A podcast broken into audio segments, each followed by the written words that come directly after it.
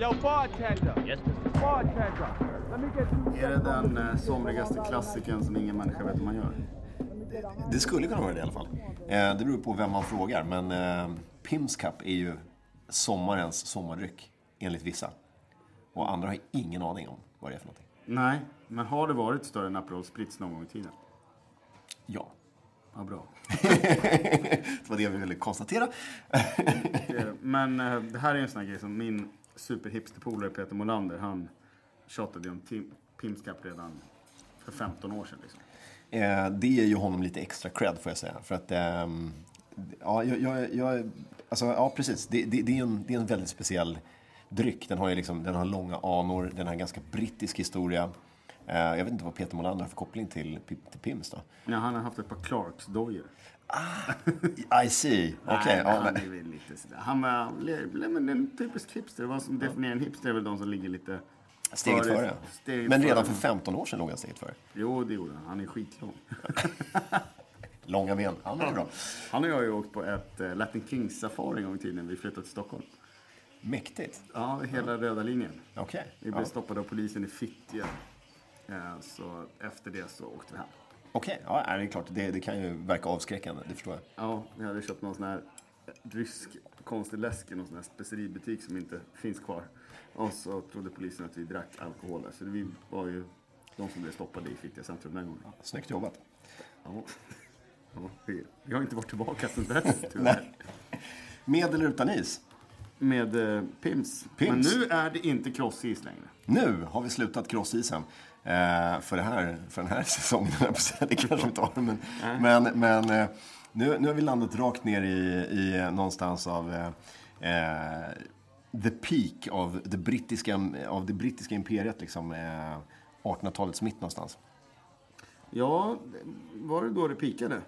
Alltså, förmodligen, om man ska tänka sig ytmässigt så bör det nog ha varit eh, och liksom in, inflytandemässigt så bör det nog ha varit någonstans i mitten på 1800-talet som, som Storbritannien var världens absoluta stormakt. 27 procent av världens totala landareal hade man koloniserat. Ja, det, det är inte jättelite. Det är inte jättelite, men sen faller ju det då i och med första världskriget kan man säga och sen totalt genom andra världskriget. Och inte ens Churchill kunde ju gå tillbaka och förstå att ehm, ehm, USA, Frankrike, Tyskland eller någon annan skulle bli en supermakt. För att det var ju de som var supermakten. Och som Ja. jag berättade tidigare i Mitt Julep tror jag så försvann ju fransmännen i och med franska revolutionen och en ekonomisk kollaps som hade i slutet av 1700-talet. Eh, Så att eh, det här är ju Winston Churchill och vad han gjorde och gå tillbaka till det engelska imperiet är ju jätteintressant men det är förmodligen ett helt annat avsnitt. Det skulle kunna bli ett, eh, alltså ett, ett Churchill-avsnitt skulle i och för sig vara rätt spännande. Ja, det skulle det kunna vara. Det är på väg med ett Hemingway-avsnitt, vet du det? Okej, vad spännande. Det är kul. Ja, det ligger faktiskt på, på lut. Det finns en kille som håller på, eh, förhoppningsvis kommer han. Det är lite surprise när han kommer om, om det blir något, men Ja. jag hoppas verkligen. Ja, det är bra. Håll grytan kokande, Ja. som man säger. Men vad är det här då? Pims? Alltså, eh, när gin tonicen hade byggt det brittiska imperiet och tillbaka till Churchill, han sa ju det att eh, gin och tonic har räddat fler engelsmän än alla dok- doktorer i imperiet. Eh, han hade säkert en poäng i det, för det kunde ju, kunde ju vara så att eh, gin tonicen kunde bota på många andra sätt än vad doktorerna kunde göra.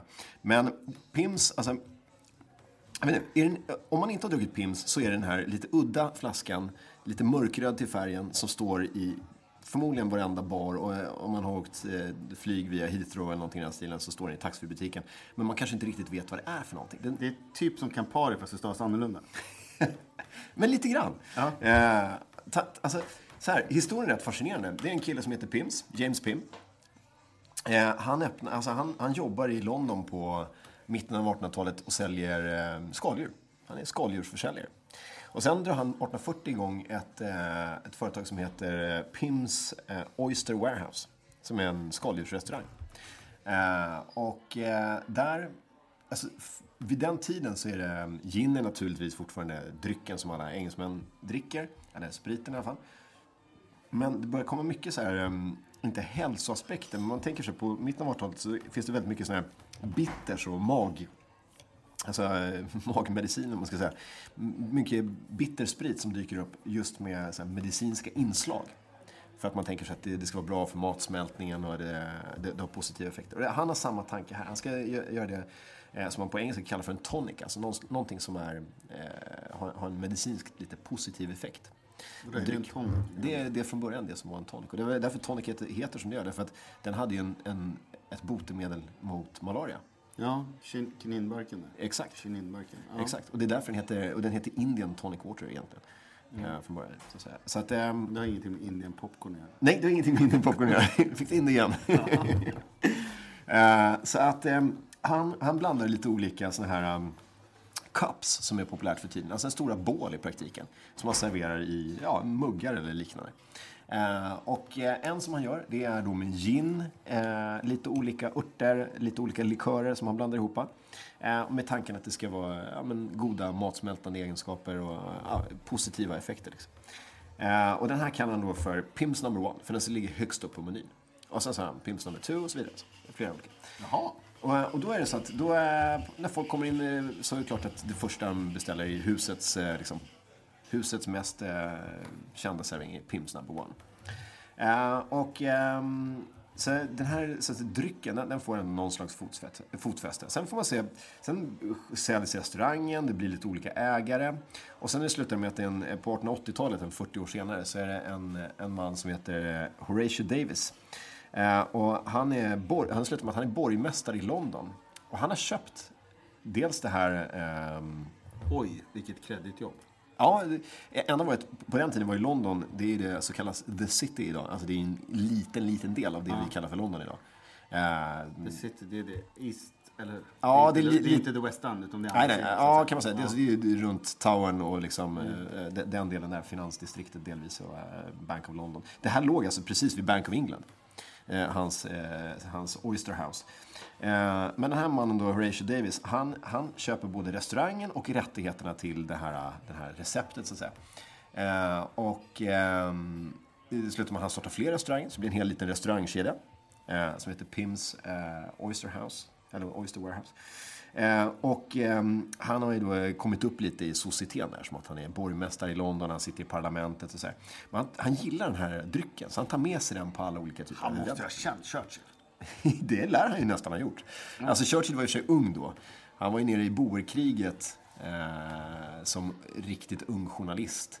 Eh, tidigt där, vad kan det vara, ett sent 1800-tal. Ja, när han gör det här, när han blir tillfångatagen. När han blir tillfångatagen och flyr via floden och grejer. Ja, det är rätt en spännande. spektakulär historia. Ja, verkligen. Det är en Samtidigt så, spektakulär eh, efter två hela böcker om Churchills biografi så får jag inte någon känsla av att jag skulle vilja lära känna honom. Det får jag inte. Han verkar vara en jävla douchebag. Alltså. Alltså, han är nog ganska tuff och eh, inte, inte, inte så jättevälvilligt inställd till alla Visste andra du människor. förut att han aldrig drack whiskyn rent, utan bara med soda?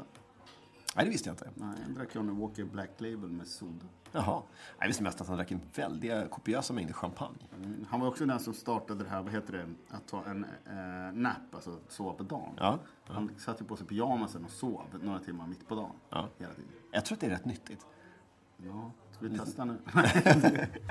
ja. Slänga upp benen på skrivbordet och sova fem minuter. Nej, men han gick ju hem, satte på sig Ja, nattluvan och ja. hela kittet. Ja. Det Darkest Hour gör han inte i Ja, filmen. ja, ja. det, är rätt, det är rätt fascinerande. Eh, hur som helst, eh, den här eh, Horatio då, han, han får liksom ut eh, den här Pims-drycken ut till alla sociala event. Han är med på alla, det är kapplöpningar, det är, det är regattor, det är överallt. Så, så, så lär man sig dricka det. Så att det slutar med att så här, brittiska drottningmodern, hon, eh, eh, Queen Elizabeth, alltså hennes mamma, eh, hon dog för några år sedan, men, men hon var ju med på allt det här. Och det, en av de grejerna som hon alltid satt och drack i stora kopiösa mängder, det var ju Pims. Liksom. Eh, så att, eh, det, här, är- det här är en sån här grej som, som verkligen satte sig. Eh, och i, i lite grann med, vad ska man säga, Storbritanniens dels ja, men imperiet och eh, någonstans efter andra världskriget så kom Pims att bli någonting som spred sig över världen. Även om det inte fastnade överallt så är det någonting som blev känt. Och lite kul är att i New Orleans, som vi pratade om innan, eh, så helt plötsligt någonstans på 40-talet så får man för sig att Pims Cup är någonting väldigt speciellt för New Orleans. Och Men man, mitt under andra världskriget. Ja, slutet på 40-talet. Så, Jaha, eh, efter- pr- pr- ja. strax precis efter andra världskriget. Ehm, och man känner liksom inte till, till historien här. Utan det, det är ett, ett ställe som heter Napoleon House i New Orleans. De börjar, de börjar servera Pims. Och de gör den ungefär som man har gjort i England. Och Eh, den klassiska brittiska eh, vad ska man säga, serveringen på en Pims, det är att man tar Pims som finns på flaska, en del, och så två delar typ lemonad, soda. Eh, ofta är engelsk lemonad är lite, mm, eh, inte så söt som en modern 7-Up eller någonting. Utan lite mer kanske, lite mer syra och lite mer citron. Alltså, I med färska bär och lite gurka, apelsin, mynta. Ja, lite vad man, vad man har för någonting. Blir väldigt fräscht och somrigt. Medan i den här New Orleans-varianten, då har man bara i gurka i praktiken. Och sen så eh, 7-Up och- eller klubbsoda. Lite som en Henriks, fast back in the days. Ja. ja. Och, och det, det roliga är att så här, i, det här har blivit en sån här grej i New Orleans. Att man, man ser det som en New Orleans-drink. Okej. Och, och har liksom totalt tappat kopplingen till att den kom från London på 1800-talet. Den har inte ens en fransk koppling på något Nej. sätt. Men, men det här det uppstod som sagt på, på 40-talet. Det är klart, det är, så här, det är varmt, det är fuktigt. Det här är läskande, lätt att dricka eh, och eh, fyller en poäng i en varm sommardag. Liksom. Ja, det gör det verkligen. Du, eh, skål då. Ja, skål. Gott var det. Så den här har lite av, alltså, Pims number one. Det finns flera olika. En, två, tre, fyra, fem, sex och sju. Och det beror på vilken spritbas de har. Är så att nu finns det egentligen bara ettan kvar. Fram på, eh, jag tror att det var 70-talet någon gång var den senaste, då lanserade man sjuan som var med tequila. Det var den sista liksom. Ehm, men innan det så är det Pimps number one och den är, den är med eh, gin som bas. Idag är den 24 procent, förr i tiden så var den 34, så det var lite mer sting i den. Så vill man återskapa det så kan man slå i en dash gin själv för att liksom dra upp eh, alkoholen lite grann. Eller kanske köra i lite eh, trippelsäck eller en apelsinlikör för att det ger lite mer fruktighet och, eh, och lite mer apelsintoner. Liksom. Ehm, men, det- men det är kul att det är, en, det, är en, det är en drink som på något sätt har två spirituella hem. Det ena är i Storbritannien, där den är helt självklar i vilket garden party eller vilken sommarfest som helst. Eller då New Orleans, som på något sätt inte har någonting med saken att göra. Den har bara liksom dykt upp där. Men det går också liksom, lite trendigt in här, low ABV. Ja, det gör det verkligen. Alltså det här är, det här, det här, man skulle kunna säga att den är så sjukt traditionell. Men samtidigt så är den så right on spot tidsmässigt just nu. Med, som du säger, low ABV, enkelt, eh, highball, eh, liksom, ja, men, en, enkla, bra byggda drinkar med låg alkoholhalt. Och när man då drar av den här hemma, sätter man sig och gör ett bål, då, skulle du säga? Eller gör man den drink för drink? Det är nog precis vad, vad man som värd själv känner. Liksom. För att antingen så kör du en direkt byggd i ett glas, eller på kanna, eller liksom karaff. Eh, går alldeles utmärkt. Eh, det blir lite svårt med garnityren bara, för att eh, man får olika mycket garnityrer i de olika glasen om man, eh, om man inte bygger det i varje glas. Så att säga. Och var får man den bästa Pimskappen idag? New Orleans eller London?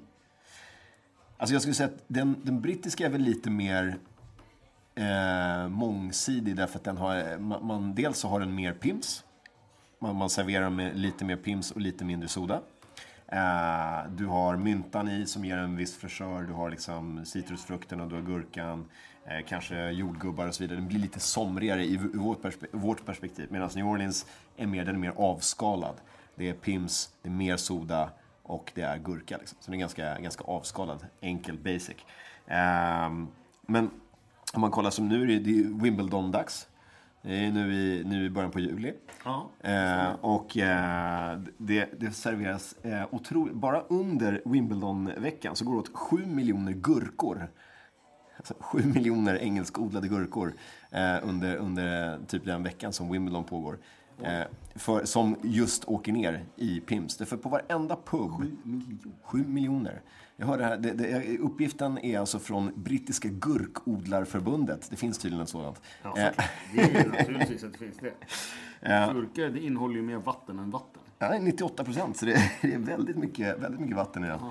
Ehm, tydligen så är det, eh, man, man serverar ungefär 230 000 eh, drinkar under bara Wimbledon-veckan. Oj. Så det blir, det blir en del pims. Det finns ju till och med ett uttryck som heter pims o'clock. Um, is it pims o'clock soon? Och det betyder typ att eh, ja, men nu är det inte dags att stänga ner jobbet och ta sig en eh, after work pims. Eh, för att nu är det sommar och ska vi ta och njuta av lite ledighet och lite sommar och solsken. Det låter rimligt. Vem är det som äger den idag? Idag så är den, jag undrar om det inte är, och nu ska jag inte Den, ä, den ägdes eh, faktiskt av ehm, han Horatio Davis eh, fram tills han dog. Och sen så hade han eh, snyggt och smart låst in det i en, en familjetrust. Alltså en, en eh, trust fund. Eh, alltså, vad är det nu heter på svenska? Ehm, och, och eh, sen så köptes det här upp i, jag tror det var slutet på 80 eller 90-talet. Jag tror att det är- det är av Diageo. Eh, så att det, nu är det en del av eh, storindustrin. Men det är lite kul de här olika, det finns fortfarande man kan hitta på så här vintage eh. Så har man så här Pims number one som är då i gin, den finns ju fortfarande överallt. Pims number two som var med whisky. Nummer tre som var med brandy. Och den finns tillbaka, den görs varje jul oftast som en winter edition. För den är lite juligare smaker. Liksom så här. Nummer fyra är med rom och nummer fem är med rye. Sexan som kom på början av 60-talet tror jag var, är med vodka. För det hänger lite grann ihop med att vodka började bli populärt, liksom en global dryck. Och rye var ju uppenbarligen någon slags flört med USA.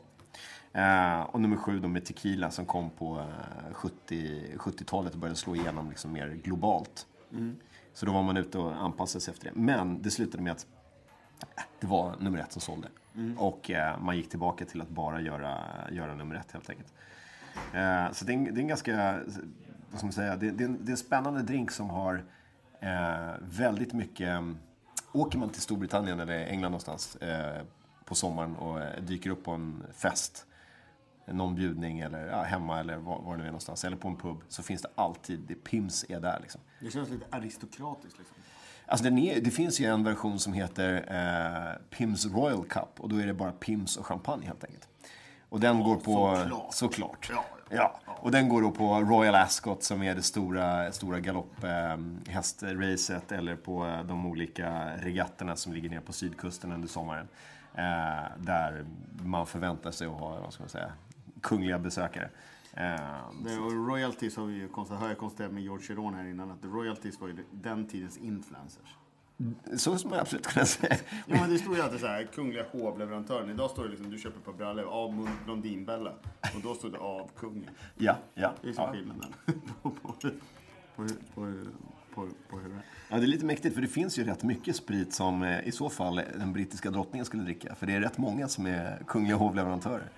Ja, men det tror jag det sitter i. Ja. Det, idag har ju väl varenda jävla hiphopartist och sån här, sån här blipplopp-artister, de har ju någon egen vodka eller någon Vi kanske skulle göra ett avsnitt om kungliga drinkar. kung, kungledning. Ja, vilka, ja. vilka drinkar de olika kungligheterna dricker. Ja, Royal Kir. är. Kir Royal. Kir Royal, precis. Royal. Ja. Ja. Nej, så Vet du vad kungen dricker? alltså, vad jag har hört så dricker han ju whisky, men, men eh, han dricker annat också. Ja, kan jag inte. Han dricker ju, jag har ju läst Camilla Henemarks självbiografi. Och där så sägs det att han har druckit en flaska lakritsshots och är helt svart om tungan och yrar runt på någon segelbåt. Det är en rätt kul historia. Gammaldansk om man hänger med, om man hänger med eh, Stenbeck. Ja hon, hon, ja, hon släpper ju en cliffhanger också, hur hon, Thomas Brolin och Björn Borg stänger in sig i ett rum. Och sen säger hon inget mer. Okej. Den är, Spännande. ja, det är klart spännande, klart spännande bok. Jag vet inte varför jag hade tid att läsa den, men Ibland så lyckas man med bedrifter som man inte riktigt själv vet om. Det är också hemskt att jag kommer ihåg det. Men det här är väldigt klassiskt. Alltså, det här är jätteklassiskt. Det här är ju... Eh, och det, det som är schysst är just när man får den här fina serveringen. Det ligger en gurka i, det är lite lime, det är apelsin, det är mynta. Det ser väldigt fräscht och somrigt och lätt och läskande ut. Man vill sitta på Nobis uteservering på Norrmalmstorg. Ja, men det skulle absolut Och kunna vara rätt ställe. notan. Ja, ja. ja, ja men jag, jag, jag får väl sitta hela veckan. Ja, det, här, för det känns lite som att köpa en till. Det känns som en, eh, som en brittisk sangria liksom. Det är en väldigt bra liknelse. Ja, Det är en väldigt bra liknelse. Ta tack. Nej, men det har väl inte så mycket mer att säga. Det är en väldigt eh, egen, egen grej på något sätt. Ja, och jag tror att det, det man, framförallt här, om man ska variera sin pimskap lite grann, så är det latcha lite grann med de här olika, dels de här gamla med rom, rye, vodka, tequila, så att kunna slänga i en dash av den spriten för att stärka upp den lite grann. För som sagt, den är bara 24%, du blandar den med soda, det blir en ganska låg alkoholig drink. Och vill man då smaksätta den lite grann, så men just stärka upp den med gin eller stärka upp den med, med eh, ja, men en apelsinlikör eller liksom en, en eh, Nå- någonting i den stilen för att, för att ge lite mer fruktighet eller lite mer, lite mer tryck i, i den. Om man, om man känner för det. Mm. Ja, men det är klart, det förstår jag. Men eh, jag tycker vi kan hålla det där låga.